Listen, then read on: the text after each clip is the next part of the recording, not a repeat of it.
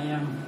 I'm putting forward John Skelton as the patron saint of brightness, so I hope the lights aren't going to go out. Uh, I think it falls to me as well as, as the, the, last person from 26 to, to, speak, to, to make a few thank yous. First of all, thank you to all the writers from 26 who joined in this project, and there are many of them I see around the room as I look out there now. Uh, everyone's joined in so enthusiastically and so creatively. Thank you all. Thank you to to the uh, writers from UEA, the student writers as, well.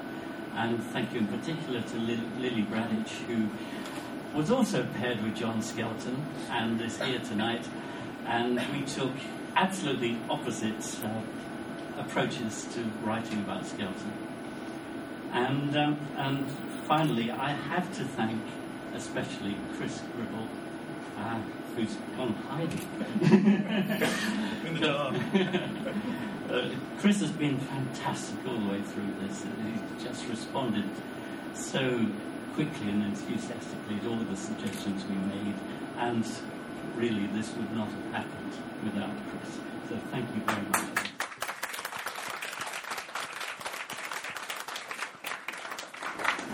Uh, anyway, John Skelton. So um, Skelton was a Tudor poet, and he invented his own uh, sort of demotic and distinctive form of poetry, uh, which was later called Skeltonics, and it uses very short rhyming lines. Uh, I think Robert Graves wrote a poem that began, "Nothing could be dafter than John Skelton's laughter," and uh, that gives you the form. He became rector of Diss near Norwich in, in 1505. Before that, he had been the tutor to the young Prince Henry, who then went on to become King Henry VIII. So he, he was um, a man used to finding his way around the court until he got expelled from it. Uh, his most famous poem is Philip Sparrow, and that was written as a funeral mass for the dead sparrow of a young woman, Jane Scrope, who was training to be a nun at Carrow Priory, Norwich. And I've tried to find Norwich as, as Carrow Priory. It's a ruin, I'm told, but um, it's hard to track down, believe me. But as part of this project, perhaps the ruins of, Nor- of, of Carrow Priory will be discovered and brought to the public. Uh, I was told it was once in, in the uh, factory the Colman's mustard factory. And still, I couldn't find the Colman's mustard factory because they shut that down.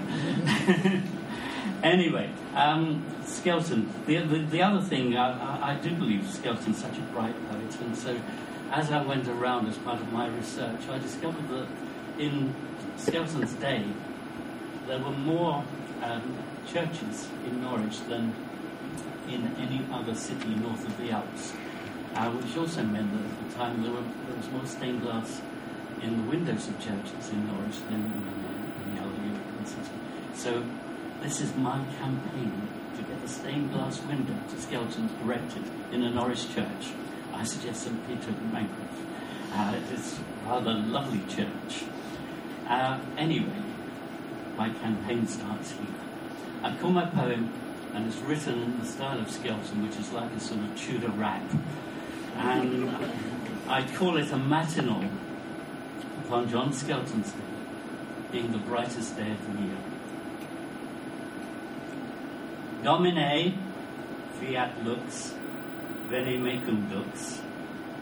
In dark I walk the street, hear the echo of my feet, feel the skin of night, longing for day's light.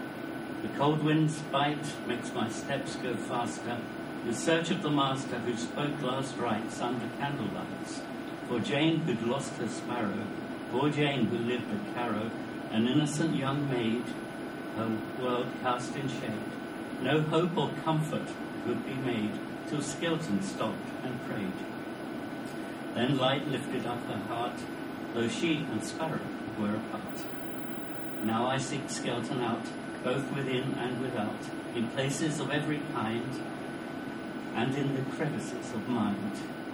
Listen, even as I walk, the city seems to talk, pointing me ahead, far from my bed, Look where the sunrise draws my eyes, shines in us beams until it seems a place for dreams.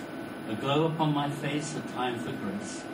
Here the church bells ring, the dawn chorus singing. So re mi benedicite, Angeli Domini. From the church nearby, I hear voices lifting high. To the Lord sing of joys and make thankful noise, all in this righteous city. There is no cause for pity, no call at all for sadness. Fill your hearts with gladness and know that He is God. Some people He made odd, and even His priest poet is content that you know it. He herds His thoughts to keep in pastures, we are His sheep, and the harvest we all. All reap.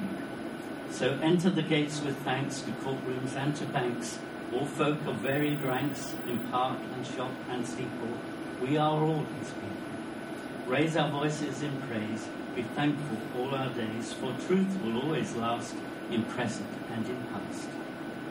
So spoke the priest at altar without halt or falter, to praise our poet in psalm, words that would wake us calm, the day's gentle alarm to threaten us no harm. I heard the psalm of the century in the place of sanctuary, set in Skelton's rhymes adapted for our times, for no poet was ever lighter, no brighter any writer to colour our sight. To see in a fresh light, needs a shining setting, a window in church, letting, the sun stream through glass, where beams through staining pass, and light up anew, Skelton in fresh hue.